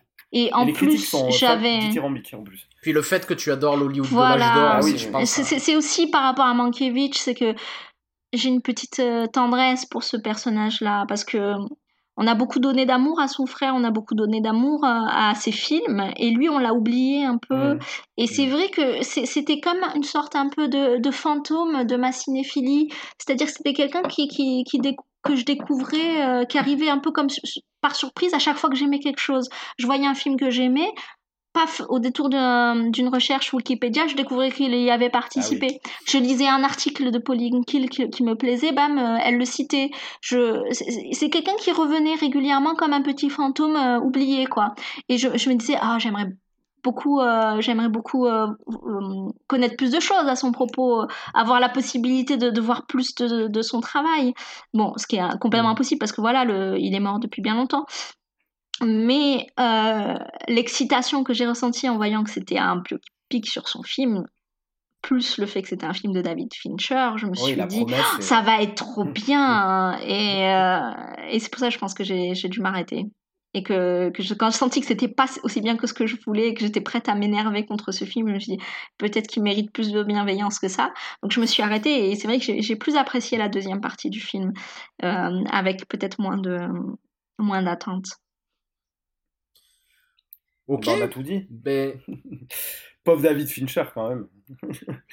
Non, non, mais, mais ça non, mais reste, en plus, ça moi, j'ai un beaucoup, bon- j'ai- j'ai beaucoup d'amour pour Moi David aussi, Fincher en plus. Non, mais c'est vrai qu'on a, euh, là, on a, on a- on a un peu dégommé le film, mais, euh, mais euh, Je, je Bon. crois qu'on a plus d'attente aussi quand on Oui, voit un film voilà, de David ouais. Fincher que quand on voit. euh, on va pas donner de voilà. nom.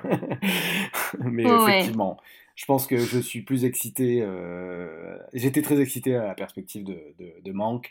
Euh, même si euh, je- j'en ai. Enfin, je veux dire, j'ai appris il y a, il y a 10 jours que ça existait, euh, Manque. Ouais. Trois jours avant que ça sorte. Moi donc, j'ai, euh, ouais, moi j'ai passé appris, c'est Arnaud. sous les radars.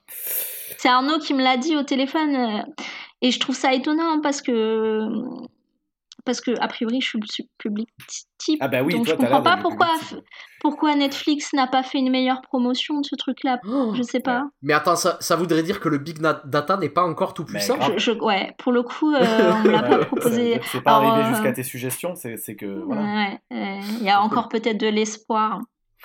mais, euh, mais tu sais, Jérémy, tu te disais au début, oui, en même temps, je le dégomme, mais en même temps, euh, je suis sûre que, que, qu'il va m'en rester grand, beaucoup de choses. Et euh, Ouais. moi, je suis d'accord avec toi. Je suis sûre qu'il va me rester beaucoup de choses de ce film.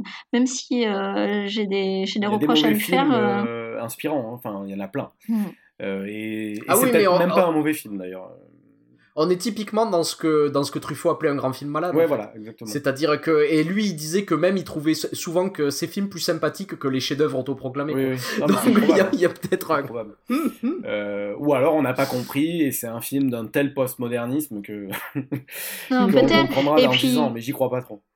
Euh, euh, peut-être. Et puis peut-être aussi que hum, il y a quelque chose d'émotionnel pour lui. Tu Oui. vois Mais euh, Peut-être que c'est son reçu, père ouais, euh, qui, qui, qu'on n'a pas reçu, ça c'est certain. Son père qui scénarise. euh, moi, je sens de la maladresse. Je, bon, on va pas faire de la psychologie Son de comptoir. défunt père hein. en plus. Ah, il est décédé, son papa. Bon, Oui, oui, il est Il alors. est décédé euh, sans même savoir que Non, son mais c'est oui, c'est faire. pour ça. Je pense que la Ah, petite histoire ok, est folle. Quand ok, même. Ça, en ok, soi, ok. ouais. Un jour, peut-être quelqu'un fera un film sur ça. Mais euh, Il a ressorti un scénario de son père, il l'a filmé. Oui, c'est beau. Et comme tu dis, il y aura peut-être un film sur ça un jour. Ah, on sera dans le méta possible. du méta là. Ouais, ouais. Ouais, ben en tout cas, euh, je- ouais. Peut-être que ça explique alors euh, la petite, euh, la petite distance. Peut-être c'était un tout petit peu trop tôt. Oui, c'est- Euh, possible. voilà. Après, je, je pense pas que ça soit. Enfin, c'est un grand cérébral aussi, Fincher. Donc, euh, je, je- ça n'a jamais été quelqu'un qui, qui, qui est émouvant. Il l'est parfois dans, dans. Je sais pas, mais il y a des scènes de Seven qui sont hyper émouvantes. Euh, Par accident. par accident, ouais, oui, mais la, scène, truc, la euh, fameuse scène ouais. de couple avec le métro qui fait bouger Ouais. l'appart, tout ça, où tout d'un coup aussi l'incarnation fait que, que, que, que, ça prend. Et là, il y a parfois il y a, il y a un truc un peu magique. Moi, je, moi, je, voilà, je, je suis persuadé euh, que, que le film, euh, enfin, que beaucoup de choses du film resteront. Et, euh, et voilà, mais là, à l'heure actuelle, en tout cas, je, je, je pense que je suis passé à côté ou, ou voilà. Où, il- où le film est peut-être pas aussi bon, mais j'ai vu quand même qu'absolument toutes les critiques étaient dithyrambiques, donc euh, probablement. Mhm. Ouais, le film a des très très bonnes critiques. Je suis étonné euh. parce que vraiment, c'est pas un film facile à aimer non plus. Et, d'ailleurs- et je suis. et- et je suis, je suis étonné qu'on ait tous un peu le même Oui, sentiment. Je ouais. m'attendais à ce qu'il y ait plus de, plus de différence en fait entre les. Vous voulez que je vous dise euh, Peut-être Ouais. qu'au fond, les gens n'ont pas osé dire ce que nous on a dit. Parce que nous, en fait, on, on- finalement, on aime le film, mais ce qui nous dérange, c'est qu'ils nous mettent à Mm. une certaine distance, si je résume bien. euh, Bon, j'aime pas Peut-être trop que quand t'es un, quand, quand t'es, euh, quand t'es un critique de cinéma et que tu vas voir un film dont le sujet est en grande partie l'histoire du cinéma et l'écriture du cinéma, c'est gênant de dire euh, j'ai pas tout capté. Peut-être Ah qu'il y a ça penses aussi. Oui, c'est Peut-être. Ah. Bah oui. Et de, et, et de dire de du cryogénie film. euh, Ouais, ouais. pour, pour, pour, pour, pouvoir dire qu'on qu'on en est, quoi. Un peu à l'image de ce qui se passe dans Attends, les... t'as pas compris ouais, c'est évident quoi. Ouais, ouais, c'est possible. C'est possible, mais quand même, je, je doute que, par exemple, les, les, les critiques de, de... Oh, quoi que, si, en fait, les critiques des... Parce que je vois que absolument tout, toute la presse, même un peu mainstream, a aimé. Donc, euh, enfin, je veux dire, qui, ne serait pas une critique du cinéma. Il faut- faudrait peut-être attendre de voir ce que euh, les cahiers vont dire, ou euh, ça, c'est pas encore euh, dit. Donc, euh, ou les gens un peu plus pointus. Peut-être qu'ils se seront pas fait avoir. Parce qu'ils ont pas peur qu'on leur dise, euh, vous y connaissez rien. A Ouais. priori. Ah oui, ils sont déjà Ils sont snobs. déjà snobs, donc, euh, en fait, est-ce que de snob, enfin snob anti-snob, ça peut faire zéro, ouais, ça peut, ça peut marcher. enfin voilà. On verra, on verra. Moi, je, je serais pas contre l'idée de le revoir un jour. Oui, par ce contre, ouais, je pense peut-être, que ça peut être nécessaire de revoir le film. Tu vois, ce qui est pas, ce qui est, ce qui veut dire que tout n'est pas raté, parce qu'il y a des Et films, je encore. peux te garantir que jamais de la vie je oui, le reverrai. c'est ça. Et après, il y a aussi le truc de, on a tous revu euh, Citizen Kane juste avant, quoi. Euh, Eh, c'est marrant Alors ça. moi hein. non, moi Ah, Citizen Kane la dernière, la- la- la- moi la dernière fois que j'ai vu Citizen Kane, c'était il y a 6 ans, je crois. C'est un film qui reste Donc, j'ai bien, hein. Ouais, c'était c'était il y a 6 Ah ans. non, mais La attends, première euh, fois que je l'ai vu, c'était il y a 10 ans. La deuxième fois que je l'ai vu, c'était il y a 6 ans et je l'ai plus revu depuis. J'ai des souvenirs assez, euh, assez importants hein, de Citizen Kane. Mais, mais moi, j'ai jamais pris le parti en. Euh, Quand, quand j'ai commencé à regarder ce film, je me suis pas dit c'est un film qui va parler de Citi- Citizen Kane. Oui, Pour oui, moi, oui. c'était un film qui allait parler de Mankiewicz. Parce que Mankiewicz, là, on a dit que par exemple, c'était le, le scénariste de Citizen Kane, et c'est pour ça qu'il reste dans l'histoire du cinéma. Faut pas oublier que c'est aussi un des principaux euh, scénaristes de, du Magicien d'Oz, par exemple, qui est un autre très très grand film. C'est un des principaux euh, scénaristes de, de beaucoup beaucoup de chefs-d'œuvre de, euh, de, de, de, de Howard Hawks aussi, tu vois. Donc, Bon, il n'est pas que ça. euh, Oui, non, mais il n'est bien pas sûr, que bien le sûr, scénariste de Citizen Kane. Et je trouve que c'est un sûr, peu dommage le- de le le. Le film, le film prend le parti de ne parler quasiment que de ouais. Citizen Kane, je même, pense, un, euh. un des défauts de ce film. Euh, on le voit C'est le seul peut-être film pas qui est assez cité dans sa. euh, formellement d'ailleurs, hein, je crois. Enfin, Ouais. ou alors je- il y a des choses que j'ai pas. Ah je oui, pense oui, que c'est le seul oui, film. oui, qui- c'est-à-dire, il y a, il y a des allusions, Claire, ils parlent quoi. des Marx, Mm. ils, ils font allusion Ouais, aux ouais, Marx il parle, Brothers, ouais. ils font allusion euh, au film de Lon Chaney, mais ils les nomment jamais. Mm. Ils sont pas nommés, ouais. Et, peut-être qu'on aurait eu besoin d'une scène euh, de lui euh, dans, sa, dans, sa, dans son bureau avec ses collaborateurs, en train d'écrire, en train de- d'inventer des histoires. Euh. On, Ouais, ou avec les stars même. hein. paradoxe- Genre voir, vo- voir les Marx Brothers Ouais. vraiment interagir avec Mankiewicz, Ouais, tu ouais. vois, ça aurait pu, ça aurait pu. hein, Paradoxalement, pour un film sur un scénariste, on le voit pas beaucoup écrire en fait. Mais on le voit jamais. Alors que. Lily- la- Alors que. Lily Collins, elle passe son temps à écrire ouais. la poulette. Hein C'est dans le creux euh, tout le temps. Hein. Enfin, il y a Mm. beaucoup de choses qui se passent dans les ellipses. et- Il y a, il y, a, il y a une scène, il me semble, où on le voit dicter à Lily Collins, euh, où il dicte, euh, il fait une description de, du, du De château Xanadu, de, ouais, de tout de, début. de- de Xanadu au tout Ouais, ouais. début. C'est la seule scène où on le voit, où on le voit Je écrire. crois qu'il y a un autre Il y truc. a euh, si, si, il y a un autre moment, euh, mais. euh, où, Il y a une scène ma- pas mal quand il se dispute avec Orson Welles où il dit Ah bah tiens, ça je vais le prendre, Oui, je vais le mettre ça, dans le pardon, scénario. c'est. Ah assez marrant. Ça. Il prend ça, euh, genre, euh, oui, euh, la scène où, euh, la scène où Orson Welles casse tout euh, dans, euh, dans Citizen Kane, il dit Ah ben ça c'est très bien, une, une, quoi, une colère libératrice. D'ailleurs, quand il se met à casser tout, je, je vois presque que ça a été mis au chausse-pied cette scène. Ouais. C'est je vois Orson Welles qui se met à casser les trucs et je fais Ah, Ah. oui. ah là on essaie oui, de. Ah oui, ça aurait été terrible. Enfin, euh, euh, après, c'est vrai que j'ai j'ai aussi pensé à Shakespeare in Love et à tous ces, tous ces, tous ces films euh, sur des œuvres. ah oui, Et je me suis dit, au moins, ça évite le côté, euh, on va dire, concon euh, de, de, de, de, de cette Ouais. question-là. Ça pourrait être terrible, ça pourrait être Edmond, vous voyez, ou des trucs comme ça. Et, euh, et, euh, et voilà. Euh, c'est vrai qu'il n'y a rien de moins film, hein. cinématographique au monde que quelqu'un qui écrit. Hein. Bah, Bon, ouais. euh, Bah, bon, pas... Shining, Shining, d'ailleurs, la preuve que il vaut mieux montrer quelqu'un qui peut pas écrire. que- voilà. ok, Bon. bon. bah écoutez, merci beaucoup d'être euh, d'être euh, venu. Merci beaucoup. Et, euh, et peut-être qu'on se retrouvera bientôt euh, pour un futur podcast. Yes. Avec plaisir. Avec plaisir. À bientôt. Bisous. Bisous.